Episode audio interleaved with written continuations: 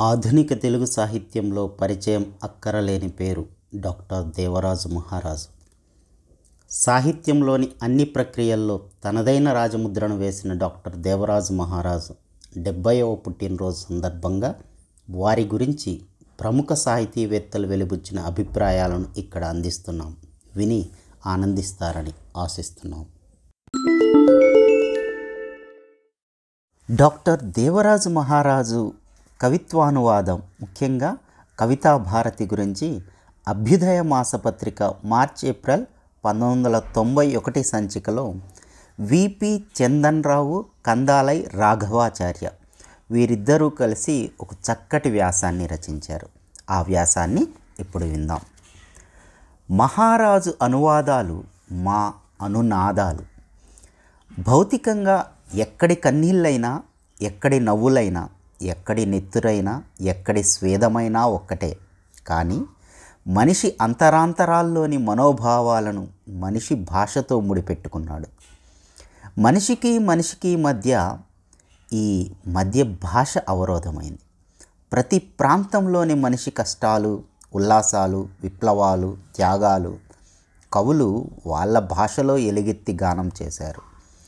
ఇన్నిన్ని భాషల్లోని వ్యక్తీకరణ స్పందనలను ఆర్తిని చైతన్యాన్ని స్పష్టతని అస్పష్టతని ఆస్వాదించాలంటే ఒకే మనిషి అనేక భాషలను నేర్చిన వాడై ఉండాలి. ఇది అందరికీ అసాధ్యం.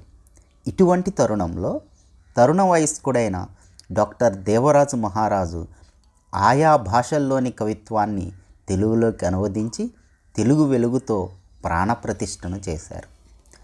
నరేంద్ర రాయ్ హిందీ కవితను ఏదన్నా గింత నేరం మోపుండి కవితలో అయ్యా దొరా ఈయన మీద దయించండి.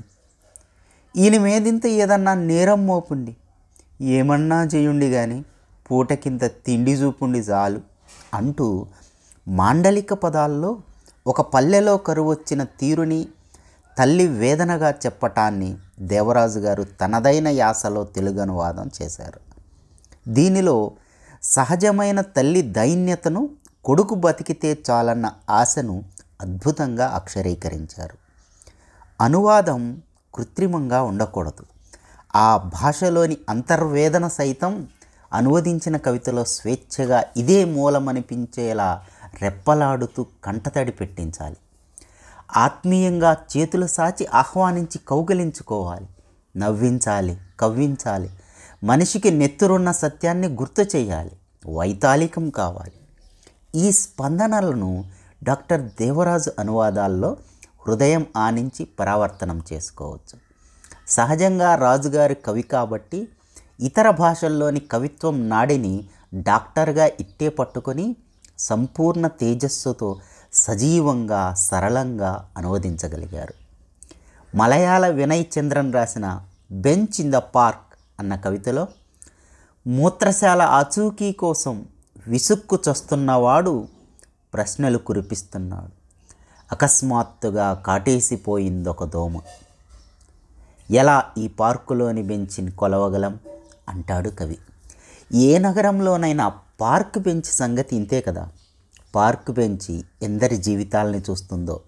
ఒక్క పార్కు బెంచి గురించి ఉజ్వల స్పందన పొందిన కవిభావాన్ని అనువాదకులు మనసు పార్కులోనికి ప్రవేశపెట్టి మలయాళ కవితలో కాకుండా తెలుగు కవితతోనే నడిపిస్తున్నట్లుగా మనకు అనుభూతిని కలిగించారు. అనువాదకుడు పట్టకం లాంటివాడు. పట్టకం తెల్లటి కాంతి కిరణాన్ని ఏడు వర్ణాలు చేసినట్లు మరో భాషలోని కవితను అనువాద కవి తన భాషలోకి ప్రావర్తనం చేస్తాడు. ఈ శైలి ఎంతో దీక్షబూనిన అందవేసిన అనువాదకునికే సుసాధ్యం. దుర్వాసన. మహేష్ నేన్వాణి తన సింధీ కవితలో నేను పట్టపగలు చెత్తను కూడా అమ్ముకోగలవాణ్ణి అన్న భావం రోడ్ల మీద ఎందరో పేపర్ ఏరుకుంటూ దుర్వాసనగా బతికేడుస్తున్న దృశ్యం మనకు ఏ నగరం రోడ్ల మీదైనా కనిపిస్తుంది. ఎక్కడి ఎండైనా వేడే ఎక్కడి వానైనా తడే ఎక్కడి బతుకైనా బరువే ఏ భాష అయినా బరువైనదే. అందుకే డాక్టర్ దేవరాజు గారు ఏ భాషలోని కవితనైనా ఇలా మచ్చిక చేసుకొని మన హృదయపు లోగిళ్ళలోకి వదిలి ఇది అనువాదమా లేక తెలుగు కవితేనా అన్న అనుమానంతో కూడిన ఆలోచనని కలుగజేశారు. అస్సామీ కవి సమీర్ తాంతి కవితను కాలం కౌగిలిలో అనే శీర్షికతో అనువదించిన తీరు అద్భుతం. ఇక రాత్రినంటావా దాన్ని ఒంటరిగానే ఉండని.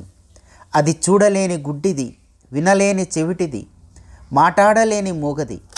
ఈ రాత్రిని ఒంటరిగానే ఉండని అంటూ కాలం కౌగిలి గుర్చి నింపాదిగా కదిలే నదిలా ప్రేమలో భూమి ఆకాశాలకే హద్దుల్లేవు మానవా రా నన్ను నీ స్పర్శతో పులకింపజేయి అంటూ అస్సామీ నుండి ఆంధ్రంలోకి చిత్రికపట్టారు.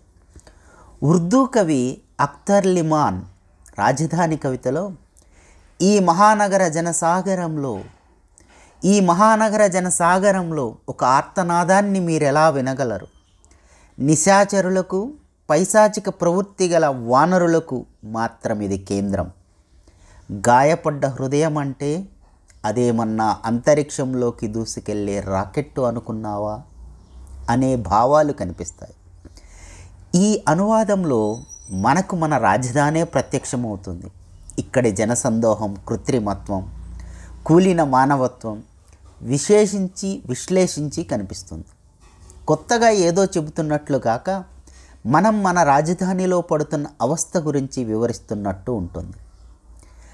పంజాబ్ సమస్యకు ఎంతగానో స్పందిస్తూ పంజాబీల ప్రత్యేక నృత్యమైన భాంగ్డా పేరుతో మతతత్వ రాబందులకు అన్వయించి ప్రముఖ పంజాబీ కవి ఇక్బాల్ దీప్ ప్రస్తుత భీభత్సాన్ని వర్ణిస్తూ త్రిశూలాలు ఎగిరిపడ్డాయి. శత్రువులెవరో అంతుపట్టరు.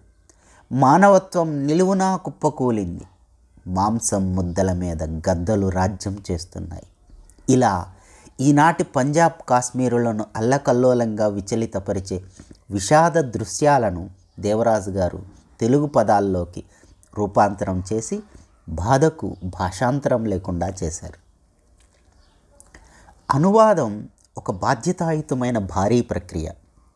మరో భాషలోని మూలకవి భావాన్ని అనువదించిన ఆ భాషలో మూలంలోని ఊపిరి ఉచ్ఛ్వాస నిశ్వాసాలుగా వినిపిస్తుండాలి. అప్పుడే అనువాద ప్రయోజనం లోకంలో సిద్ధిస్తుంది. ముఖ్యంగా రెండు మూడు సంవత్సరాల్లో మనకు అనువాద ప్రక్రియ అంటే ఆసక్తి చూపుతున్న బాధ్యతగా గుర్తెరుగుతున్న లబ్ధ ప్రతిష్ఠులైన కవులెందరూ కనిపిస్తున్నారు. డాక్టర్ దేవరాజ్ మహారాజు గారు విశాలంగా పరుచుకునే అనువాద ప్రక్రియని చేపట్టి రెండు సంవత్సరాలు వారం వారం కవితా భారతిగా ఆంధ్రప్రభ ఆదివారంలో అనుబంధంగా అందించారు.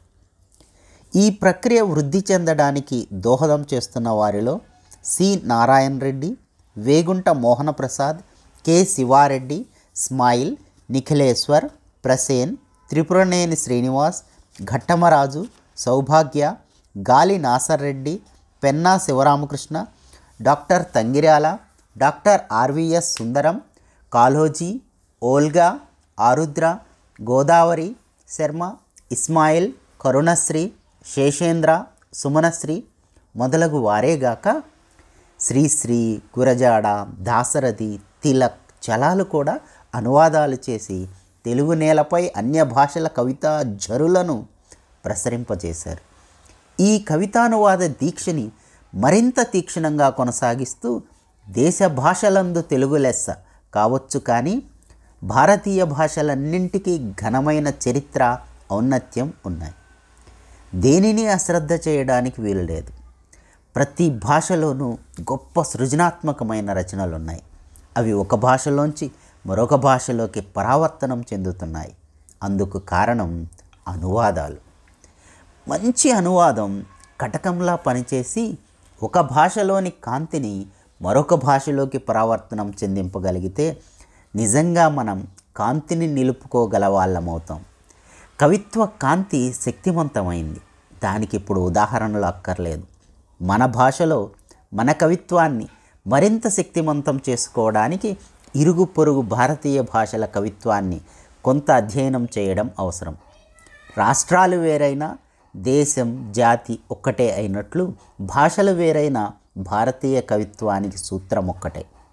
దాన్ని యువకులు యువకవులు క్షుణ్ణంగా తెలుసుకోవాల్సిన అవసరం ఉంది. దేశ సమగ్రతకు సాగుతున్న ప్రయత్నాలలో ఇది కూడా ఒక చిరు యత్నం.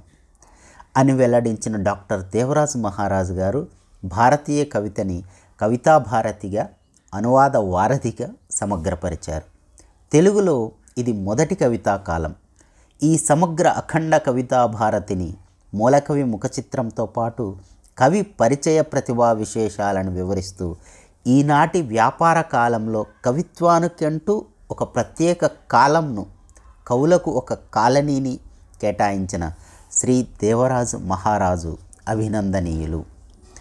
ఈ వ్యాసం అభ్యుదయ మాసపత్రిక మార్చి ఏప్రిల్ పంతొమ్మిది వందల తొంభై ఒకటిలో ప్రచురితమైంది. ఈ వ్యాసాన్ని రచించిన వారు విపి చందన్ రావు మరియు కందాలై రాఘవాచార్య.